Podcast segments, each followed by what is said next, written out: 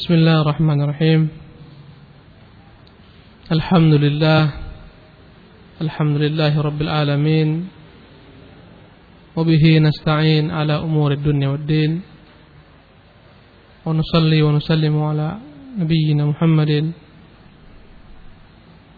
سيد الخلائق أجمعين وعلى آله وأصحابه ومن استنى بسنته واقتفى آثره إلى يوم الدين Amma ba'du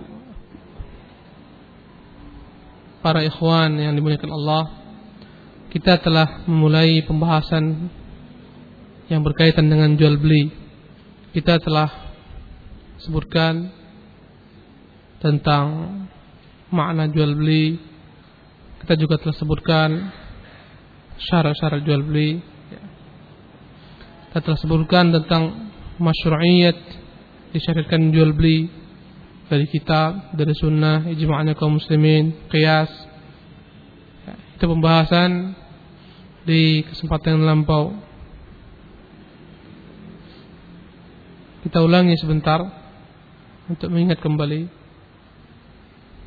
Definisi jual beli dalam tinjauan syariat adalah mubadalatu malin bimal. Qasd tamalluk transaksi jual beli yaitu pertukaran harta dengan harta. Barter. Harta yang satu dengan harta yang lain. Pada masa dulu ketika orang belum mengenal uang dan uang masih sedikit jumlahnya, uang masih dalam bentuk dinar dan dirham. Sebagian manusia berjual beli dengan barter. Urma dengan gandum. Itu jual beli. Kemudian niqas dit tamalluk yang mana tujuan daripada pertukaran barang ini barter ini adalah qasd tamalluk agar dimiliki. Untuk dimiliki untuk bebas dipakai sebagaimana diinginkan.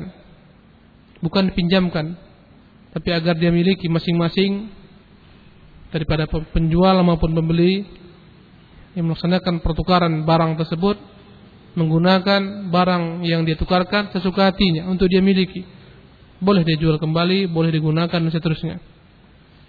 Kemudian bima yadullu alaihi min syaghil aqdil qawliyah wa ma yadullu alaihi min al-fi'li. Yang mana barter barang ini ditandai dengan adanya kesepakatan antara kedua belah pihak baik dalam bentuk ucapan seperti aku jual Pak kemudian dia katakan saya beli ini saya saya jual harganya sekian puluh ribu, saya beli dengan harga seperti demikian. Ataupun dalam bentuk perbuatan atau isyarat atau apa pun juga yang dipahami dia dalam merupakan jual beli seperti bayul mu'atat. Bayul mu'atat adalah jual beli yang tanpa ada ucapan. Yang satu memberikan uangnya, yang satu mengambil barang. Yang satu memberikan uangnya, kepada penjual, kemudian dia ambil barang, penjual mengambil uang. Ini bai'ul mu'ata. Sebagaimana antum belanja di swalayan, antum nggak ada bicara, ambil pilih semua suka hati, bawa ke kasir, letakkan ke kasir, dia hitung tanpa ada bicara. Ya. Kemudian dikeluarkan setruk, ada bacaan situ sekian puluh ribu antum keluarkan, antum ambil barang. Ini namanya bai'ul mu'ata tanpa ada perkataan di sana. Jual beli dengan bayul mu'ata ini jual beli yang sah. Walaupun sebagian madhab melarangnya, menganggapnya tidak sah, tapi yang rajin sah. Selama dapat dipahami itu adalah merupakan jual beli. Ya. Atau dalam bentuk tulis menulis. Ya. Kita kirim melalui email, kita butuh barang ini.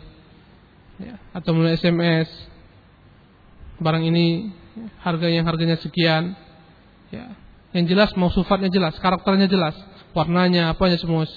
Kalau di handphone mungkin serinya, warnanya dan seterusnya. Ya. Kemudian dia katakan, oke okay, kirimkan uang pakai SMS ataupun email. Rekening ini masukkan, masuk uang, kemudian dia kirimkan barang. Ini semuanya jual beli yang sah. Walaupun tanpa ada perkataan kauliyah. Ya. Atau orang gagu, orang bisu yang nggak bisa berbicara. Dia ambil barang, dia berikan uang, ya atau bahasa isyarat semua perkara yang dianggap dan dipahami dia adalah merupakan jual beli maka dia dianggap jual beli baik dengan perkataan maupun perbuatan atau dengan isyarat. Ya. Subhanallah. Kemudian ikhwan rahimakumullah kita telah jelaskan tentang perkara ini diatur dalam agama. Al-Quran menyebutkan wa halallahu al-bai' dalam surah Al-Baqarah ayat 275 Allah mengatakan wa halallahu al-bai' wa harrama riba Allah menghalalkan jual beli dan mengharamkan riba. Antara keduanya berbeda berbeda jauh. Walaupun bagi orang-orang yang tidak paham seolah-olah sama. Sama-sama cari keuntungan ya. Bedanya yang namanya jual beli pertukaran barang. Kalau anda kata riba, pertukaran sejenis uang dengan uang. Yang satu lebih banyak daripada yang lain, tapi dibayar belakangan. Dan kita akan jelaskan kelak secara rinci pembagian riba ada namanya riba nasiah karena jatuh waktu temponya jatuh kemudian dia tambah dia kenakan penalti tambah karena kau terlambat ini harus kau bayar sekian ini namanya bayar nasiah dan dia riba yang diharamkan. Adapun yang kedua disebut riba fadl. Riba fadl adalah tukar barang yang satu jenis. Uang dengan uang tapi berbeda nilai, berbeda jumlah. Ya. Antum tukarkan uang contohnya 900 eh, 1100 rupiah ya dalam bentuk uang kertas dia tukarkan dengan contohnya 900 rupiah dalam bentuk koin yang digunakan untuk telepon contohnya. Maka ini terlarang. Dahulu kala ketika belum ada handphone, masih berguna koin, logam-logam itu. Antum tukarkan, antum orang-orang yang jual, Pak, beli koin, Pak, beli koin. Antum belilah koin tersebut dengan harga 1000 rupiah, dia berikan 900 rupiah dalam bentuk koin. Ini riba, fadl. Atau emas dengan emas.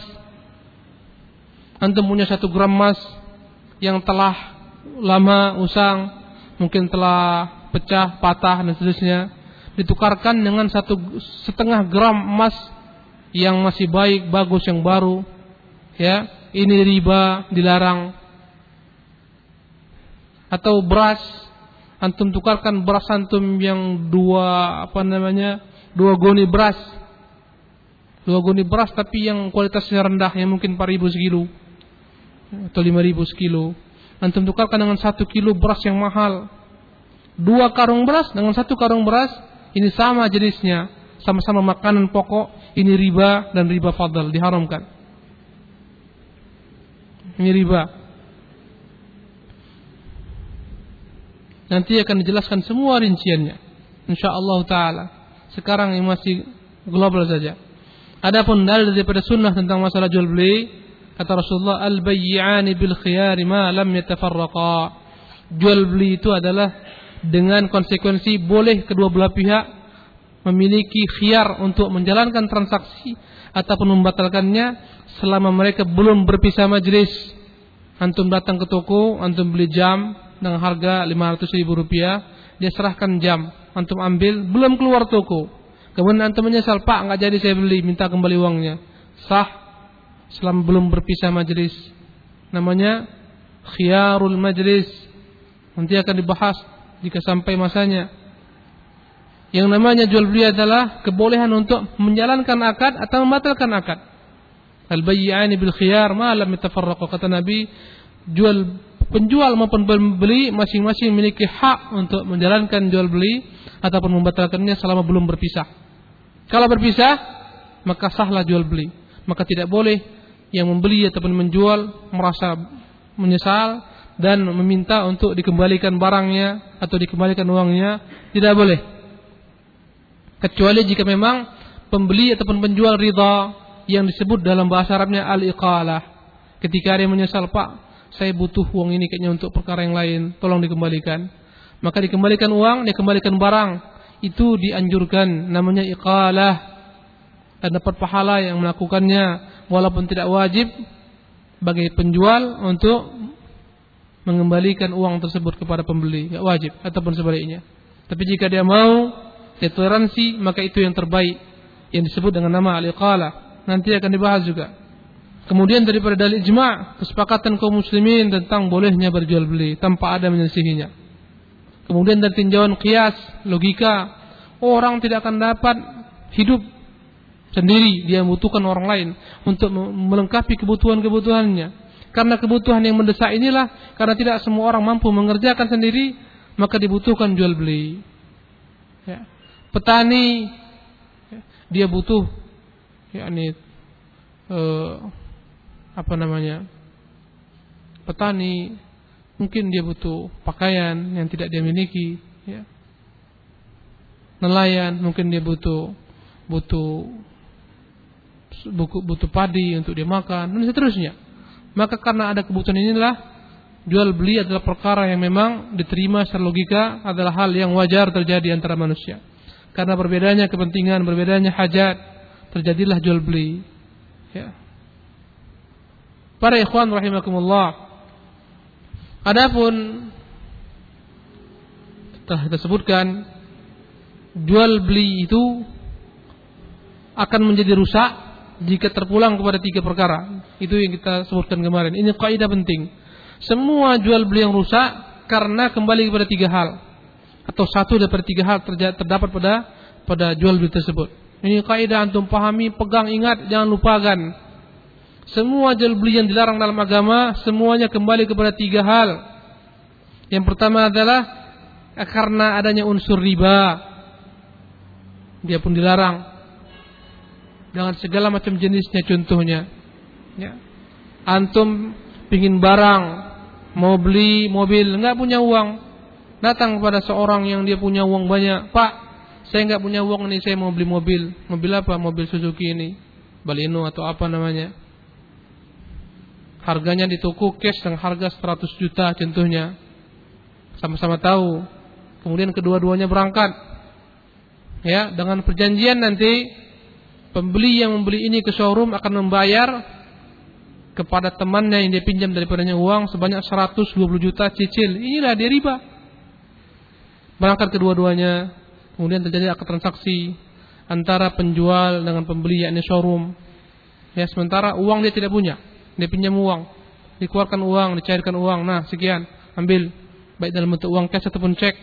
Kemudian dia cicil membayarnya ke temannya tersebut dalam bentuk jangka panjang 12 bulan sejenisnya. Tapi di sana dia ambil keuntungan 20 juta karena tenggang waktunya. Inilah riba. Ya. Nanti akan dibahas terinci. Pokoknya menjadi rusak satu jual beli jika ada padanya pertama unsur riba. Yang kedua, unsur gharar dan jahalah, tidak jelas. Adanya ketidakjelasan baik dalam barang yang diperjualbelikan gak jelas karakternya sifatnya apa ya nggak jelas sebagaimana membeli kucing dalam karung kata-kata orang. Jual beli gharar. Antum belikan dalam kolam yang antum nggak bisa taksir. Ya. Boleh jadi untung boleh jadi boleh jadi dia rugi besar. Ya. antum datang kemudian terjadi akad transaksi. Atau datang antum ke petani. Ya. Belum lagi dia tanam atau sudah mulai tumbuh buah sedikit untuk perkirakan ke depan ini akan sekian banyak sekian ton keluar ini. Ya, untuk bayar uang. Ya, boleh jadi setelah uang dibayar panennya gagal. Siapa yang tanggung jawab? Uang sudah diterima. Ya. Gagal panennya. Terjadilah cekcok. Atau boleh jadi ternyata yang dia perkirakan sekian jumlahnya minim. Enggak cukup nggak balik modal bahkan rugi siapa yang menyesal pembeli atau boleh jadi sebaliknya ketika buah tersebut benar-benar panen dua kali lipat tiga kali lipat daripada harga yang dibayar siapa yang rugi? Siapa? Tentunya penjual yang rugi. Jadi gharar ini membuat adanya kerugian daripada kedua belah pihak. Nggak jelas. Maka dia terlarang. Bai'ul gharar namanya. Jual beli nggak jelas. Masuk dalamnya antum misalnya ada seperti undian-undian. Antum masukkan uang, koin, kemudian ada al-al tertentu. Maka alat ini terkadang beruntung. Antum bayar uang 5000 perak atau 1000 perak. Karena dapat boneka yang harganya 20.000, dapat apa, apa pun juga namanya. Ya, dengan dalih apa ketangkasan ini pun dilarang karena unsur spekulasi, di sana ada unsur spekulasi judi. Gharar nggak jelas. Jangan-jangan nggak dapat, boleh jadi dapat ada nanti untung. Ini nggak jelas. Ya. Atau antum jual burung yang sudah terbang, antum punya burung terbang udah dia lari burungnya. Ada orang yang sudah dengan burung antum dia beli, Pak saya beli burungnya. Mana burungnya? Terbang, nggak apa-apa bisa cari. Kalau dapat harganya sekian Pak, oke. Okay. Kalau dapat, kalau nggak dapat, uang udah diterima. Ya, ini nggak jelas. Maka semua perkara yang gharar ini yang nggak jelas membuat jual beli nggak sah dan dilarang karena akan muncul di belakang hari apa? Tentunya permasalahan. Ya.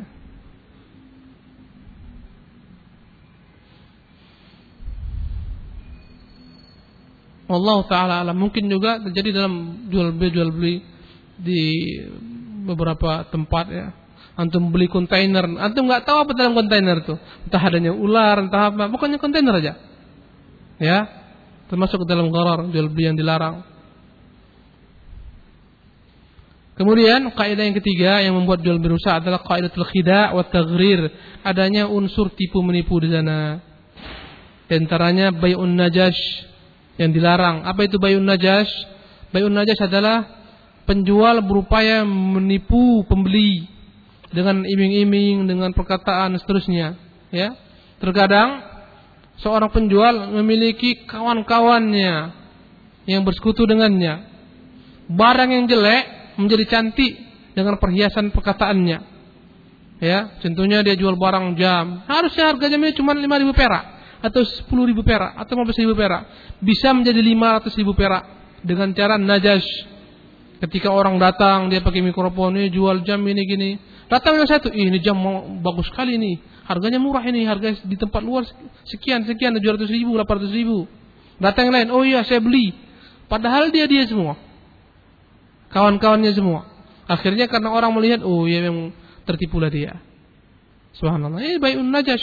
Banyak sekarang dulu konsepnya antum dikirimi hadiah, surat, datang ke tempat ini, datang ke minimarket ini, datang ke swalayan ini, kamu dapat hadiah, berhak ngambil hadiah. Sampai di sana dirayu, dirayu. Antum harus beli barang yang hanya cuma harganya 200 ribu jadi 400 ribu.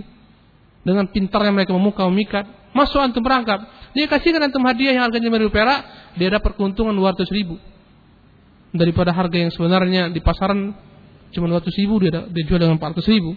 Ini semuanya bayu najash. Dalamnya ada unsur penipuan. Akhirnya banyak orang tertipu dengannya.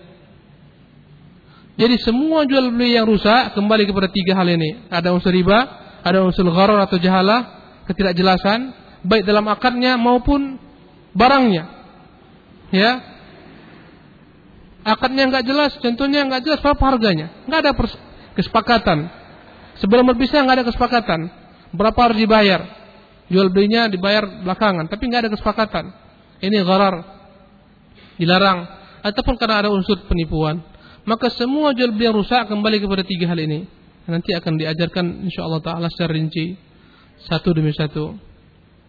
Adapun yang telah kita jelaskan minggu lampau adalah syurutul bai', syarat-syarat jual beli agar dengannya sah jual beli. Ya. Yang pertama harus ada keridhaan antara kedua belah pihak antara penjual dan pembeli. Ridha al-muta'aqidain. Maka tidak sah, tidak sah jual beli yang ada unsur paksaan padanya. Karena Allah mengatakan antara dan minkum antara kerelaan sama kalian. Ya. Tidak ada yang, namanya jual beli dengan sistem paksaan. Ya, nggak boleh dipaksakan jual beli. Harus sama-sama rela, sama-sama ridha, nggak ada unsur paksaan. Kalau anda kata satu pihak memaksakan kepada lain untuk membeli atau menjual, ya, dan si fulan terpaksa menjualnya atau terpaksa membelinya, ini bukan jual beli yang sah, ini jual beli yang batil. Ya. Sama-sama harus ridha. Yang kedua, syarat yang kedua adalah ahliyatul aqid. Kedua belah pihak, baik pembeli maupun penjual adalah orang yang memang layak berjual beli karena dia berakal, dia balik ya. dan dia mampu mengatur uangnya. Adapun jual beli daripada orang yang tidak berakal ya, atau anak-anak yang belum balik ketika ada unsur penipuan di sana menjadi batil. Ataupun orang-orang yang kurang akalnya walaupun telah dewasa, ini nggak nggak boleh berjual beli mereka. Kalaupun mereka berjual beli ada dengan syarat, dengan syarat jangan sampai mereka ditipui. Ada salah seorang sahabat yang dia kurang-kurang akalnya. Dia selalu ditipu orang ketika berjual beli.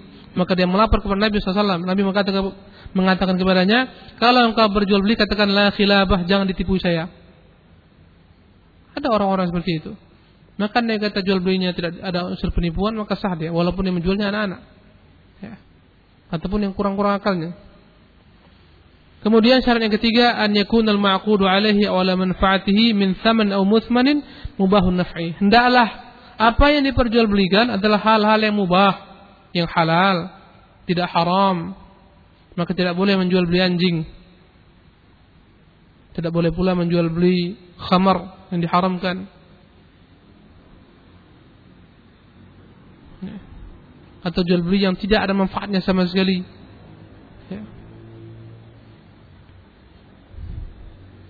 Jadi barang yang diperjualbelikan adalah memang barang yang dinilai memiliki harga. Ya. Baru dia boleh perjualbelikan. Kalau anda kata nggak ada harganya, antum jual keringat, siapa yang mau beli? Nggak ada harganya. Maka tidak sah jual beli dengannya. Atau jual beli air liur, nggak ada harganya. Kecuali air liur wali mungkin ya. Wali-wali syaitan yang diperbutkan oleh manusia itu berharga dia itu. Jilat-jilat orang oleh billah. Dalam pandangan syariat tidak ada harganya. Tidak memiliki nilai jual beli. Maka tidak boleh diperjualbelikan. Kecuali air liur burung walet itu yang berharga. Boleh dijual belikan. Untuk boleh ternak itu. Yang keempat, an yakun al-aqidu malikan lil ma'qudi alaihi atau ma'dun lahu fil aqdi alaihi. Hendaklah orang yang menjual barangnya adalah memang benar-benar pemilik barang tersebut. Atau paling tidak dia mendapatkan izin untuk menjualkan barang tersebut dari pemiliknya. Maka tidak boleh seorang menjual yang bukan miliknya. Dia jual mobil tetangga tanpa izin tetangganya. Ini terlarang tidak sah jual belinya. Termasuk dalam hadis Nabi bai'u ma la yamlik menjual apa yang tidak dia miliki dan tidak ada izin. Kecuali antum nggak punya barang tapi dapat izin tolong jualkan mobil saya. Dapat izin? Nanti kamu akan saya beri persenan sekian persen. Kalau laku dapat izin. Boleh silahkan. Perwakilan. Tapi andai kata mobil orang antum tempel dijual masalah kan? Rumah orang antum tempel dijual nomor handphone antum ini bayi yang menjual yang tidak dimiliki nggak sah deh. Harus dia miliki atau dapat izin untuk menjualnya. Kemudian yang kelima an yakun al ma'qudu 'ala maqduran 'ala taslimi. Barang yang diperjualbelikan haruslah barang yang dapat diserahkan. Jangan seperti tadi barangnya burungnya terbang itu yang dijual, kudanya lepas, lari itu yang diperjualbelikan. Nggak mampu dia serahkan. Karena akan terjadi ketika itu masalah. Ya, masalahnya ketika nggak dapat kudanya masalah. Dia ada terima uang. Ya. Burungnya nggak dapat, lepas. Nggak mampu diserahkan. Atau jual beli mobil tapi nggak mampu diserahkan, BPKB-nya nggak ada, nggak ada buku hitamnya, nggak asal jual belinya. Pak ini mobilnya Pak, ini STNK-nya. Mana tanda kepemilikannya? Nggak ada. Nggak bisa. Menyerahkan ini baik dalam bentuk barang yang bisa dipindah-pindahkan, diserahkan dari tangan dia pindah ke tangan lain, ataupun dalam bentuk yakni surat-surat berharga seperti rumah. Jual beli rumah nggak mungkin nanti bawa ke mana-mana rumah. Tapi apanya di bawah? Sertifikatnya. Ya. Mampu diserahkan. Mampu diserahkan ini sertifikatnya, ini PKB-nya. Taruh sah jual belinya. Kalau yang nggak mampu diserah, diserahkan, maka tidak tidak tidak sah jual belinya. Kemudian yang keenam dan itu syarat yang terakhir kita bahas kemarin, an yakuna al-mabi'u wal thamanu ma'lumaini lil bai' wal mushtari. Hendaklah barang yang dibarter atau yang dijual belikan adalah merupakan barang yang diketahui antara kedua belah pihak, karakternya, sifatnya, jenisnya, harganya semua, warnanya. Jangan sampai kita menjual beli barang yang tidak jelas karakternya, sifatnya, warnanya sehingga akan muncul perselisihan belakangan hari. Ya. Pokoknya cuma beli Honda aja. Terus saya mau beli mobil aja. Mobil apa? Mobil pokoknya. Ya. Seharga berapa? Seharga sekian, 30 juta. Carikan mobil, akhirnya dia katakan, enggak ini saya mau. Mau merek ini contohnya. Ya. Ini enggak boleh. Harus diketahui. Ya. Pesan barang harus jelas. Enggak boleh untuk pesan-pesan barang enggak jelas. Pokoknya kirimkan satu go, satu karung satu karung satu karung baju. Baju apa? Pokoknya baju, nggak bisa. Jelaskan, baju muslim yang ukuran sekian, ya. Bervariasi warnanya, jelaskan supaya tidak muncul perselisihan belakang hari. Ini adalah syarat-syarat jual beli. Jika tidak terpenuhi padanya, maka tidak sahlah jual beli. Baik, sekarang kita mulai membaca hadis yang pertama. Silahkan salah seorang baca. Tafadhal. Iqra ya. An Rifa'ah ibn Rafin ibn Rafi' radhiyallahu anhu anna an-nabiya sallallahu alaihi wasallam su'il ayul kasbil atyab qal amalur rajul biyadihi قال عمل الرجل بيده وكل بيع مبرور رواه البزار وصححه الحاكم وصححه الحاكم طيب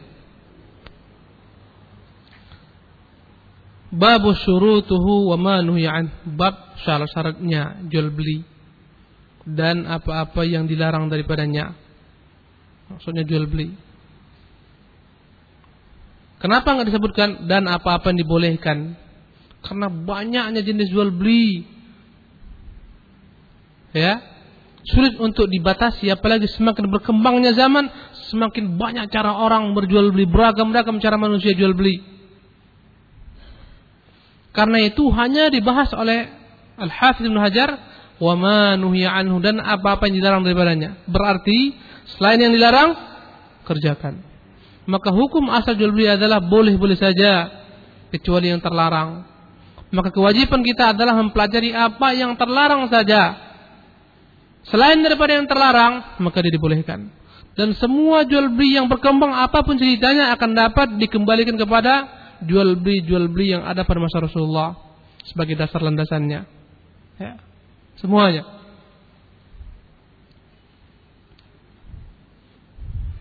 Hadis yang pertama yang berkaitan dengan yakni jual beli ini adalah hadis Rifa'ah bin Rafi' radhiyallahu taala anhu. Anna Nabi sallallahu alaihi wasallam suila bahwasanya Nabi sallallahu alaihi wasallam pernah ditanyakan ayyul kasbi atyabu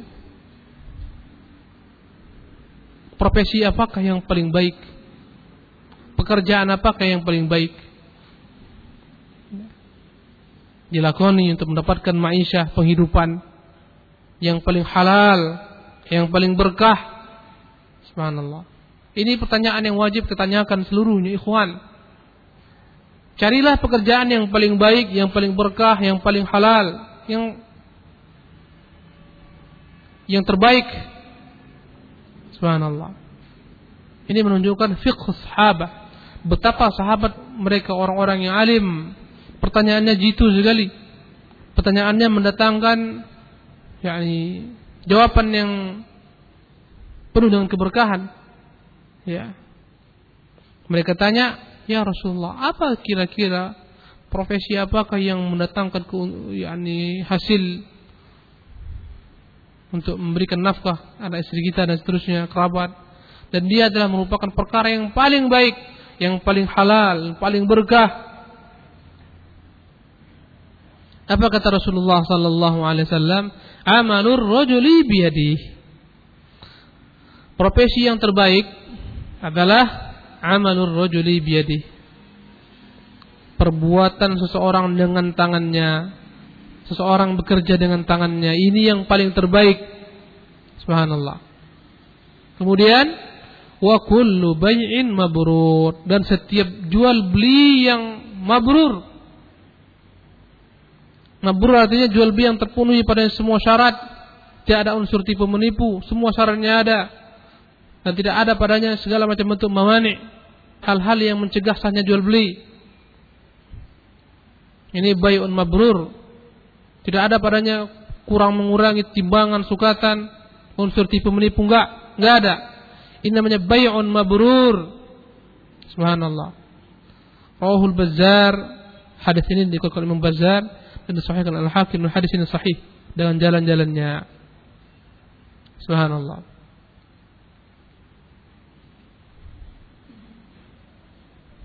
Ikhwani rahimanillah wa yakum ajma'in. Hadis yang mulia ini kita akan dapat petik daripada banyak sekali faidah ilmiah. Di antaranya hadis ini menunjukkan betapa Islam senantiasa memberikan motivasi agar orang bergerak, bekerja, berusaha mencari usaha-usaha yang taib, yang baik, yang halal. Menunjukkan kepada kita Islam adalah merupakan agama yang juga tidak melupakan unsur-unsur dunia. Bagaimana Allah memerintahkan kita untuk memenuhi hak Allah Subhanahu wa taala dengan beribadah kepadanya, Allah juga memerintahkan kita untuk memenuhi hak-hak yang wajib kita penuhi dengan mencari rezeki, menafkahi mereka, anak istri kita, kerabat-kerabat kita yang di bawah tanggung jawab kita. Allah perintahkan kita untuk menyebar di muka bumi ini mencari rezeki, maka Islam agama yang membuat orang bergerak, berusaha, beramal, bukan bermalas-malasan. Turut di masjid, berzikir dari pagi sampai sore, tasbihnya nggak tinggal, makannya dikasihani orang. Kalau dikasih orang sedekah makan, makan dia. Subhanallah. Bukan ini yang namanya orang yang terbaik, ini orang yang tidak paham beragama yang benar. Ya, Umar radhiyallahu taala anhu menimbang seorang mengukur seorang dengan kerjaannya. Kalau dia nggak punya pekerjaan, jatuh seketika di mata Umar. Subhanallah. Setiap orang harus ada pekerjaannya, profesi yang dia lakoni untuk melangsungkan kehidupannya di dunia ini dalam rangka yakni memamurkan dunia, mencari rezeki yang halal, untuk menjaga wajahnya untuk tidak dihinakan dengan meminta kepada manusia, bergantung kepada manusia, menjadi beban bagi orang lain. Subhanallah. Ini agama Islam.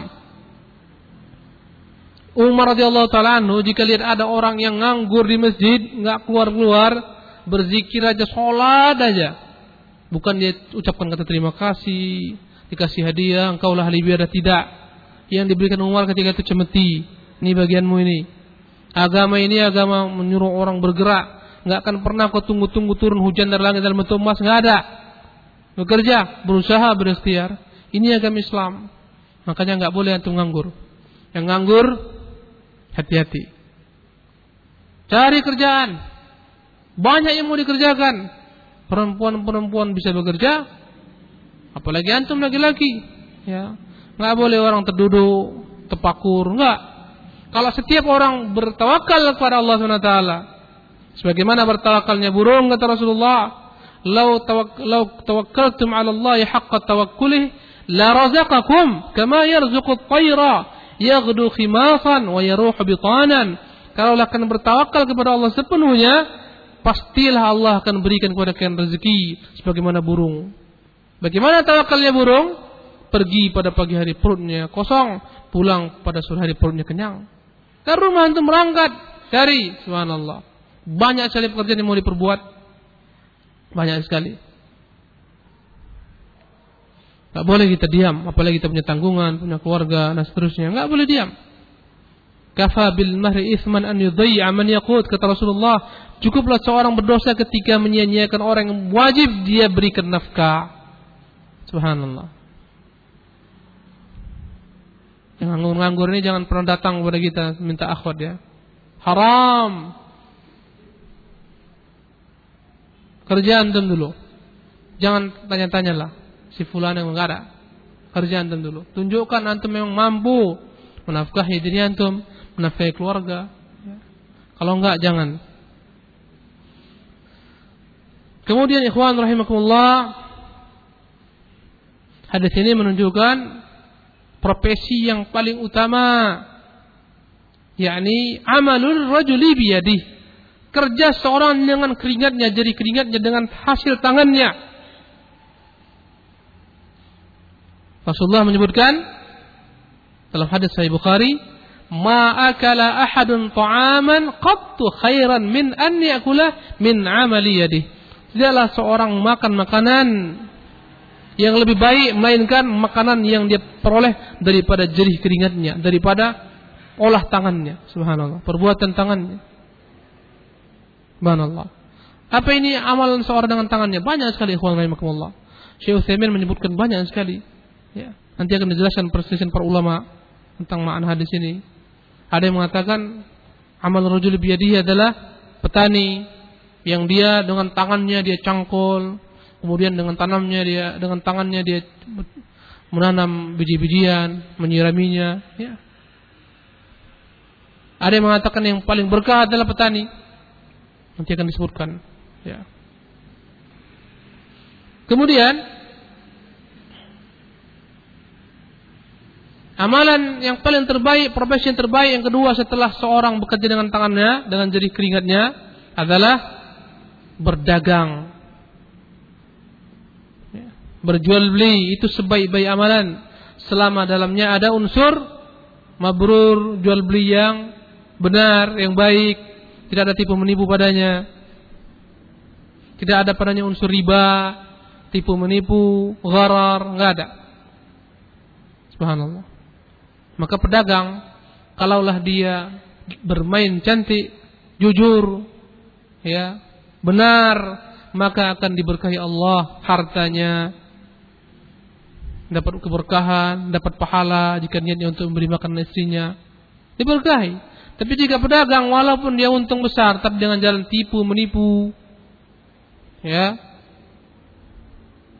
ada unsur riba padanya nggak jelas akadnya ini nggak diberkahi. Kemudian ikhwan rahimakumullah hadis ini menunjukkan sebagaimana yang namanya kebaikan itu ada pada ibadah maka dalam muamalah pun ada perkara kebaikan. Dalam ibadah jika terpenuhi syarat-syaratnya. Ada ikhlas ada mutabah maka dia menjadi ibadah yang diterima oleh Allah SWT dan diberikan ganjaran demikian pula dalam berjual beli. Harus ada syarat-syaratnya. Yang tadi kita jelaskan. Enggak ada cacatnya. Sebagaimana tadi kita telah sebutkan.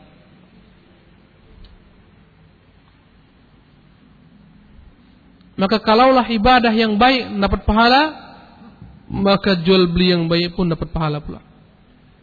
Dapat keberkahan dapat keberkahan di dunia maupun di akhirat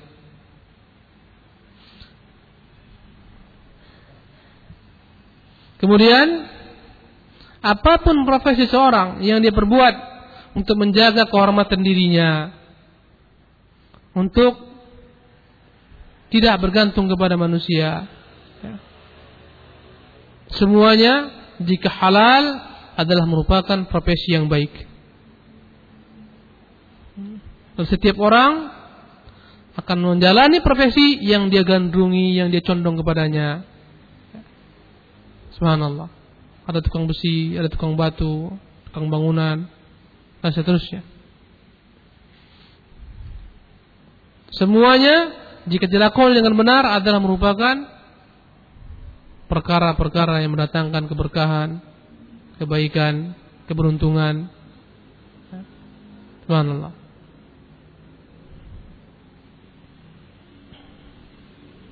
Kemudian dalam hadis ini ikhwan rahimakumullah menunjukkan tidak adanya pengkhususan suatu profesi yang harus diperbuat seorang. Silahkan. Apa pun juga yang dia perbuat. Karena yang namanya amal rojul biadihi adalah kreativitas seorang dalam bekerja, menciptakan apa pun juga selama tidak haram. Ya. Selama tidak diharamkan oleh Allah Subhanahu wa taala, maka boleh diperbuat apa pun juga.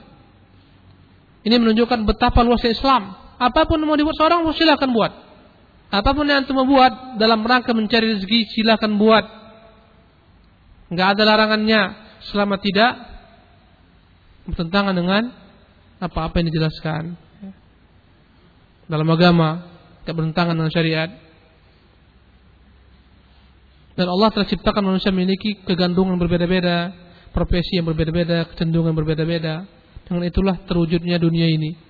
Ada yang suka di dalam pertanian, ada suka dalam perikanan, ada suka dalam macam-macam. teknik industri. Dengan itulah terwujud dunia ini, terbentanglah dunia ini. Dan semuanya nggak ada yang tercela, selama memang tidak ada unsur yang tadi tersebutkan.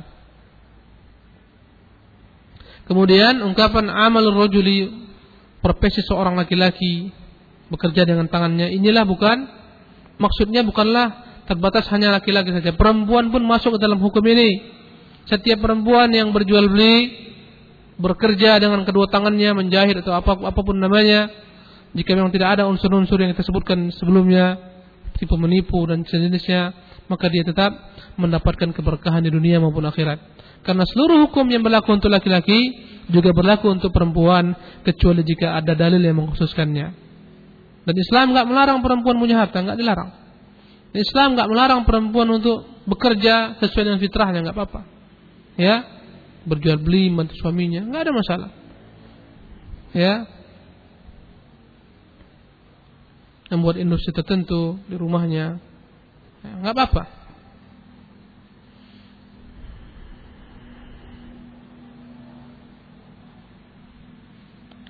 Para ikhwan rahimakumullah. Adapun para ulama mereka tetap berselisih menyebutkan apa profesi yang paling terbaik. Imam Al-Mawardi mengatakan Abtiyabu hazira'ah Profesi yang terbaik adalah petani. Bercocok tanam. Kenapa? Lianna akrabu ila tawakul Karena namanya bercocok tanam Adalah profesi yang paling dekat Dengan tawakal Seorang setelah dia bercocok, bercocok tanam Dia semai Dia airi Dia berikan pupuk Dia bertawakal kepada Allah SWT Berkata Imam Nawawi rahimahullah ta'ala atyabul makasib amal insan biadih. Sebaik-baik perbuatan, sebaik-baik profesi adalah amalan seorang dengan tangannya. Dia beramal bekerja dengan tangannya. Fa zira'ah atyabul makasib. Walaupun bercocok tanam, ya, bercocok tanam adalah merupakan amalan yang paling baik lima yastamilu alaihi min kauni amaliyat terkandung pada bercocok tanam amalan seorang dengan tangannya. Dia yang mengolah, mengolah tanah dengan tangannya, menanam dan sejenisnya, ya, memberikan pupuk, mengairi air. Ya. Kemudian dalamnya juga ada unsur tawakal. Kemudian dalamnya ada manfaat yang banyak sekali untuk alam raya ini. Tanaman-tanaman ini bermanfaat ya untuk mengurangi tipisnya lapisan ozon bermanfaat dia. Kemudian Tanam-tanaman itu membuat mata memandang menjadi segar, mendatangkan hawa yang baik, sejuk, bersih, udara dibuatnya, bermanfaat untuk burung-burung yang makan daripada tanaman tersebut, manusia, hewan-hewan. Maka inilah pekerjaan yang paling baik menurut Imam Nawawi rahimahullah dan Imam Mawardi. Besok nggak ada di PT ini. Semua bisa cocok tanam semua ini. Berkata Al-Hafidh Hajar rahimahullah taala, afdalul makasib min amwal kuffar bil jihad fahuwa maqsabun nabi sallallahu alaihi wasallam wa lima fihi min i'la'i kalimatillahi ta'ala menurut Al-Hafidh Ibnu Hajar sebaik-baik profesi adalah berjihad dengan Allah Subhanahu wa taala. Mendapatkan hasil daripada harta rampasan perang orang-orang kufar. Karena itulah hasil jerih payah Nabi sallallahu alaihi wasallam. Besok kayaknya semuanya angkat senjata ini Ibnu Hajar.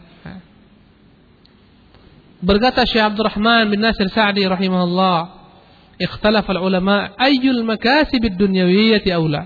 Berselisih para ulama, apakah profesi dunia yang paling terbaik? Faminhum man faddala zira'ah, ada yang lebih mengutamakan bercocok tanam. Faminhum man faddala tijarah, ada yang mengatakan yang lebih utama adalah berdagang. Faminhum man faddala amal bil ada yang mengatakan paling baik adalah usaha industri yang dihasilkan dari tangan seorang ya. Minas sana'i wal hiraf wal hiraf ya. Buat apa namanya buat mebel itu termasuk dalam amal rajul biadi seorang bekerja dengan kedua tangannya ya. Buat kursi-kursi antum di PT itu semua amal rajul biadi itu ya. Buat LCD buat IC dan seterusnya Antum dengan tangan bekerja semua kan? Insya Allah itu berkah. Bersisi ulama. Wa ahsanu ma yuqalu fi hadzal bab. Pendapat yang paling baik dalam perkara ini ini yang harus dengarkan. Annal afdhala likulli ahadin ma yunasibu hala. Yang paling utama bagi setiap orang adalah yang sesuai dengan keadaannya, kecenderungannya.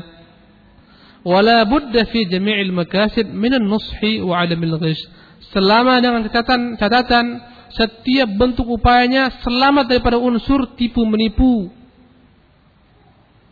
dan benar-benar jujur dalam melakukan usahanya wal qiyam bil wajib min jami'il wujuh melaksanakan semua kewajiban dari semua sisi ya. Harus dipenuhi semuanya itu yang paling terbaik Maka semuanya dalam kebaikan, ikhwan. Petani itu yang terbaik baginya. Kata itu yang memang dia lakoni, yang dia tekuni, ya. Enggak ada unsur tipe menipu. Pedagang pun demikian. Yang paling terbaik baginya itu, ya. Yang memproduksi barang-barang, ya. Semuanya baik jika itu yang paling sesuai dengannya dan tidak ada padanya unsur tipe menipu. Subhanallah.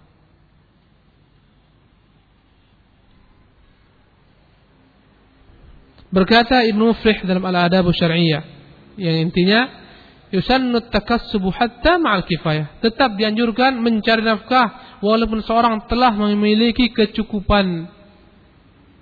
Mentang-mentang dah cukup dia enggak kerja lagi enggak. Tetap dianjurkan mencari nafkah walaupun dia telah memiliki kecukupan.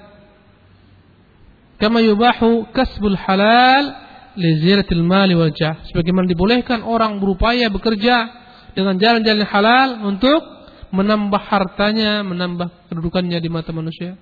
Gak apa-apa. Wattarafuh, boleh dia bersenang-senang dengan usahanya. Ya. Gak ada masalah. Wattanahum, wattausi' al-iyal. Gak ada masalah, dibolehkan saja dia memberi kelapangan kepada anak istrinya jika dia memiliki kelapangan, dibelikan rumah yang besar, gak ada masalah. Kendaraan yang baik, gak ada masalah ma'a salamatid dini wal irdi wal muru'ati wa bara'atid dhimmah. Selama dia selamat dalam agamanya, dia jaga harga dirinya dia jaga, ya, kebawaannya dia jaga, nggak ada masalah. Disunahkan, dianjurkan seorang berusaha walaupun dia telah memiliki kecukupan. Jangan mentang-mentang udah cukup untuk besok, udahlah berhenti saya kerja. Besok lagi cari. Enggak, silahkan. Ya, ada orang punya paham nggak boleh kita bekerja sampai berlebih untuk dua tiga hari kita makan enggak. Apa yang dapat hari itu dimakan besok hari lagi enggak. Salah itu. Boleh antum bekerja untuk satu bulan. Dua tiga hari kerja terus satu bulan santai boleh. Ataupun antum terus bekerja. Ya, nggak apa-apa, nggak ada masalah. Dan menjadi wajib seorang bekerja ketika dia memang tidak memiliki lagi nafkah berupa makanan, minuman, tempat tinggal, nggak ada lagi. Wajib dia bekerja untuk mencari rumah, mencari uang kontrakan rumah. Wajib dia bekerja untuk memberi makan dirinya, anak istrinya. Menjadi wajib bagi dia. Subhanallah, itu menjadi wajib. Kalau anda kata dia nggak kerja juga, anak istrinya kelaparan, dia telah melaksanakan perbuatan yang dimurkai Allah SWT. Haram, haram baginya. Dan dia telah berdosa. Muslim meriwayatkan, kafa bil mar'i isman an yahbisa amman yamliku quta. Cukuplah seorang berdosa ketika dia menahan orang-orang yang wajib dia berikan nafkah. Istrinya enggak dikirimi uang di kampung. Ya, anaknya enggak disuplai dana, dia biarkan. Ya, dia sibuk beribadah di masjid, kerja enggak kerja-kerja, sibuk berdakwah ke mana-mana, enggak kerja-kerja dia. Anak istrinya kelaparan. Nauzubillahi min dzalik. Itu bukan agama yang benar. Bukan cara beragama yang benar. Dengan dalih, biarkan aja lah. Selama kita berdakwah, bertawakal kepada Allah, nanti dikasih Allah rezeki pada anak istri kita di rumah itu. Rezeki itu akan didapatkan dengan ikhtiar, berusaha. Ya, itu tawakulun barid. Itu tawakal yang enggak benar, itu tawakul. Bukan tawakul tapi tawakul. Apa arti tawakul? Berleha-leha, enggak berusaha mengharapkan rezeki. Itu tawakul. Katanya apa? Kalau kita diam di masjid, banyak-banyak berzikir, subhanallah, subhanallah. Kita puji-puji Allah, nggak mungkin kita disia-siakan Allah. Nggak mungkin kita dibiarkan Allah, pasti dapat rezeki juga. Ya, salah. Antum berdoa-doa kepada Allah, ya Allah matikan lampu, ya Allah matikan lampu. Nggak datang ke tempat apa namanya itu, miftahul kahruba. Nggak dimatikan dia stop kontaknya, nggak mati-mati dia. Harus ada ikhtiar. Subhanallah. Semuanya harus dengan ikhtiar. Dan seluruh perkara diatur dengan hukum sebab dan akibat. Ada sebab, ada akibat. Subhanallah. Gak boleh seorang berdoa ya Allah berikanlah aku anak, ya Allah berikan aku rezeki berupa keturunan saleh. Tapi dia nggak kawin-kawin. Itu orang gila itu. Gak mungkin antum berdoa-doa di masjid ya Allah berikan namakan anakku, berikan namakan istriku. Antum nggak cari kerja. Kalaupun dapat dikasihani orang, kasihan orang. Memang gila kawan tuh. Anak istrinya dibiarkan. Dia sibuk beribadah. Ke mana-mana melalang buana. Pengelana. Anak istrinya dibiarkan. Memang gila kawan tuh. Akhirnya datang orang, nah ini nasi, nah ini sedikit makanan. Hidup dari belas kasih orang. Kata dia apa? Itu menunjukkan memang Allah Maha Karim. Berarti benar dakwah kita ini. Batil. Al-yadul ulya khairun menjadi sufla. Tangan di atas itu lebih baik daripada tangan di bawah. Subhanallah. Baik. Berkata Al-Qadi, al-kasbu alladhi la yuqsadu bihi at-takathur wa innama yuqsadu bihi at-tawassul ila ta'atillah. Yang paling berkah adalah upaya usaha profesi yang tidak ditujukan dengan dengannya yakni sibuk mengumpulkan harta, bermegah-megah dengan harta, tapi dia hanyalah merupakan sarana untuk dapat mengabdi berbuat taat kepada Allah SWT untuk menyambung silaturahmi kepada ikhwan-ikhwan kepada kerabat-kerabatnya atau untuk menjaga kehormatan dirinya untuk minta-minta tidak meminta-minta kepada manusia. Ini yang paling terbaik. Lebih baik kata Al-Qadhi dibandingkan dia sibuk menyibukkan diri dengan ibadah-ibadah sunnah. Tapi tertinggal pekerjaannya Kan sampai antum nanti masuk PT, baru jam 9 udah sholat duha, keluar jam 12, besok langsung dipecat. Wallahu taala alam wa sallallahu wasallam ala nabiyina Muhammadin. Sampai di sini insyaallah taala di kesempatan yang lain kita akan melanjutkan kajian ini tentang dan Allah kepada orang-orang Yahudi yang mereka berbuat tipu daya dalam berbisnis dalam mencari nafkah. Insyaallah kita bahas di minggu yang akan datang.